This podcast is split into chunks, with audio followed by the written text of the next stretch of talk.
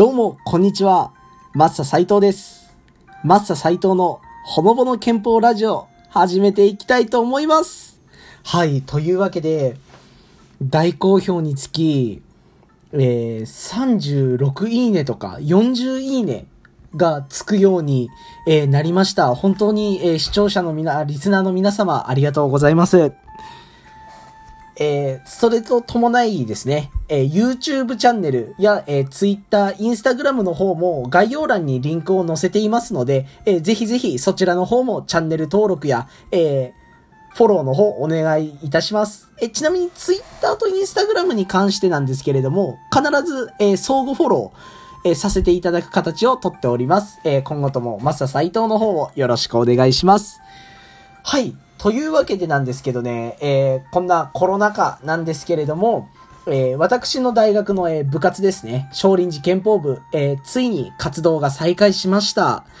いやー、本当に嬉しいですね。はい。まあ、人と集まってやるのが本当に、この半年ぐらい、えー禁止になっていて、私自身、こう、ずーっと一人で半年間練習してたんですけれども、やっぱりこの仲間の大切さ、仲間がいたからこそ、こう、頑張れたんだなっていう部分に気づくことができた。っていうところで、やはりこう、人と一緒に何かするっていうのってすっごい大事なんだなっていうふうに、えー今感じてます。はい。まあ、とは言っても部活再開したはいいんですけど、やはりこう少林寺拳法って密になってしまうものなので、技とかの関係上。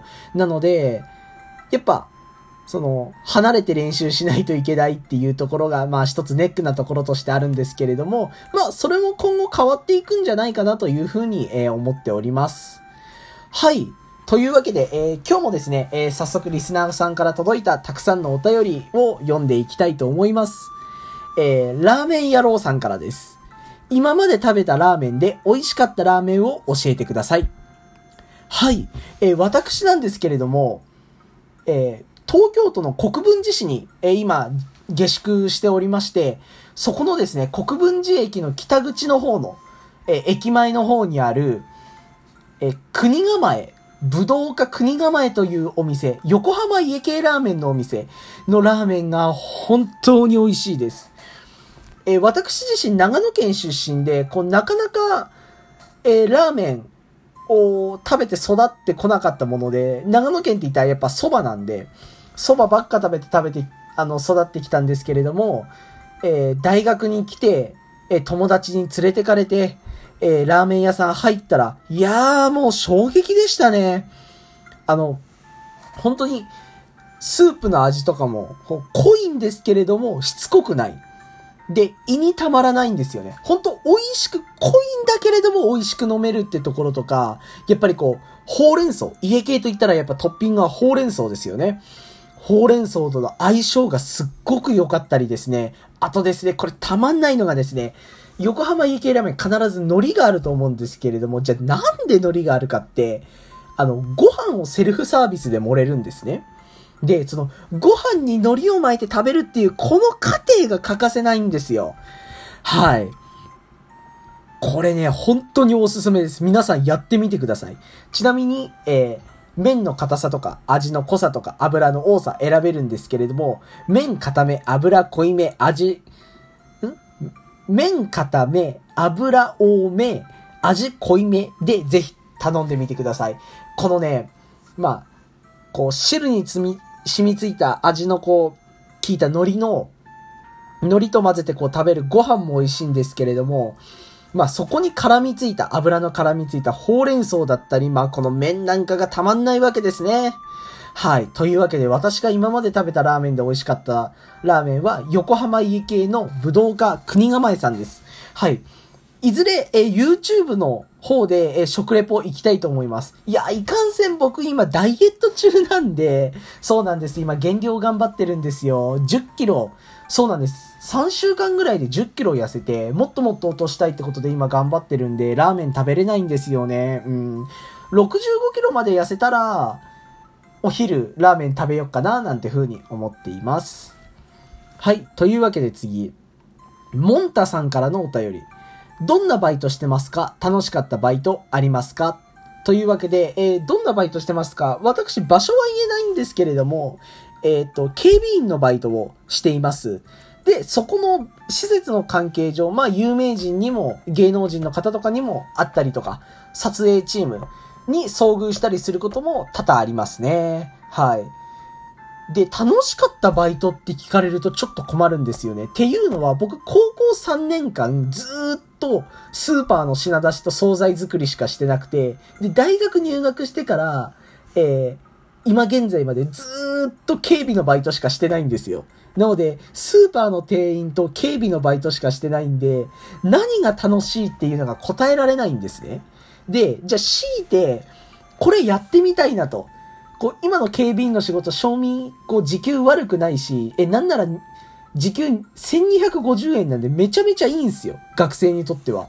なので、こう、それを放り捨ててでも、行きたいところってどこかなっていうのを考えると、そうですね。スポーツトレーナーやりたいですね。まあ、少林寺拳法やってるんで、その、打撃系の格闘技の、その、フィットネスボクシングとか、フィットネスキックボクシングとかの、えー、トレーナーをやるとかでもいいですし、まあ、普通に筋トレのジムのトレーナーとかもやりたいですね。やっぱ自分自身、こう、フィジカルトレーニングとか、えっ、と、で、やってるんですけれども、えっ、と、なかなか、あの、知識がないというか、まあ、知識を学ぶとともに、まあ、いろんな人と関わっていきたいなというところで、ちょっと、こう、フィットネスジムのバイトなんかには憧れたりはしますね。はい。えー、これ、みくみくさんって読むのかな？ありがとうございます。えー、上京して驚いたことは何ですか？上京して驚いたことは、どの駅にも IC カードのえ改札があるということです。僕、長野県のど田舎生まれなんですよ。だから電車とか1時間に1本しかないような路線沿いに住んでいて、で、定期券とかあるじゃないですか。高校遠くの学校に通ってたんで、定期券買ってまあ通ってたんですけど、定期入れとか駅員さんが出てくるからそこに対してこう見せながら、え、こう、歩いて改札通るとか、え、改札もなんか定期券を入れるんすよね。タッチじゃなくて。その改札の中に。そういうところで育ってきたんで、IC タッチがずらーって並んでるのを、本当にびっくりしました。で、しかも、何あれ、切符を買って通すところの方が少ないんですよね。確かあれ。僕の最寄りの国分寺駅は、そのなんだ、切符通せる改札が2つか3つぐらいしかなくて、あとほとんど IC 専用なんですよね。いやー、時代って進歩してますよね。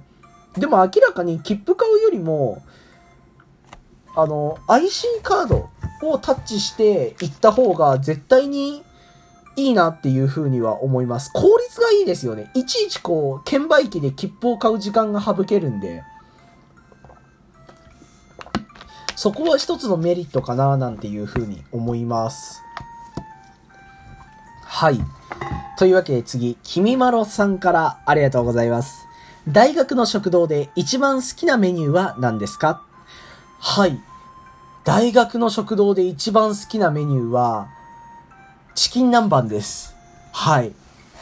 いや、これまたね、あの、チキン南蛮が出てくるのが、日替わり定食っていう、こう、毎日、こう、プレートが変わるんですけど、それの中の一つに、まあ、チキン南蛮があるんですけど、まず量が多い。で、またこの、肉の大きさがいいんですよね。一つ一つこう、ごっつい、ごっつでかいわけじゃなくて、こう、平べったく長くしてあるんで、こう、平べったく広く長くしてある。チキン南蛮なんで、あの食べた時にそこまでその、なんていうのかな、物足りなさを感じないんですよね。あ、大きいもの食べた。だから脳がたくさん食べたって錯覚するんで、まあ、お腹いっぱいになると。大学の学食って、ほら、言っちゃ悪いですけど、量少ないじゃないですか、ぶっちゃけ。いや体育会系の学生の僕にとっては、ちょっとあれは少ないなという風に感じますよ。あ、今ならいい量ですけどね。あの、あれやってるんで、ダイエットやってるんで。なのでいいんですけど、まあ、大学の食堂で一番好きなメニューは、えー、たくさん量が食べれてると錯覚できるということで、えー、チキン南蛮が好きです。はい。えー、さやかさんからありがとうございます。自分の理想の先輩像を聞いてみたいです。はい、僕の理想の先、理想の先輩像は、えやっぱ背中で語れる、こう、兄貴分みたいな先輩にすっごい憧れますね。っていうのも、今お世話になってる先輩が、えっ、ー、と、動員の方にいるんですけれども、その動員の方でお世話になってる、いくつ上だろう？俺が今 21?20 か。20であの人が20後半だから6歳差、7歳差離れてる先輩なんですけれども、困った時とかあったらもういつでも電話してこいよとか、もう困ったことあったら何でも言えよみたいな、そういうなんか背中で語ってくれたりとか、こうやっぱいい兄貴分っていうのをずっと見てきてるんで、そういう人になりたいなと。で、いつか僕も弟分みたいなのをこう、引き連れたいな、なんていうふうには、えー、思ってますね。はい。というわけで、やっぱ12分って短いですね。えー、本日もマサ斎藤の、えー、ほのぼの憲法ラジオ、えー、聞きに来てくださりありがとうございます。えー、ここでお別れの時間になってしまいました。えこれからも、えお便りや、えー、リスナーさんからのコメントなどなど、えー、たくさんお待ちしておりますので、えー、今後もマスター斎藤のほのぼの憲法ラジオ楽しみに来てください。また、え概要欄のところのリンクにある、え Twitter、Instagram、YouTube、えぜひですね、え特に YouTube の方のですね、チャンネル登録とか、えコメントとか高評価の方、よろしくお願いいたします。それではまた今度会いましょう。さよなら。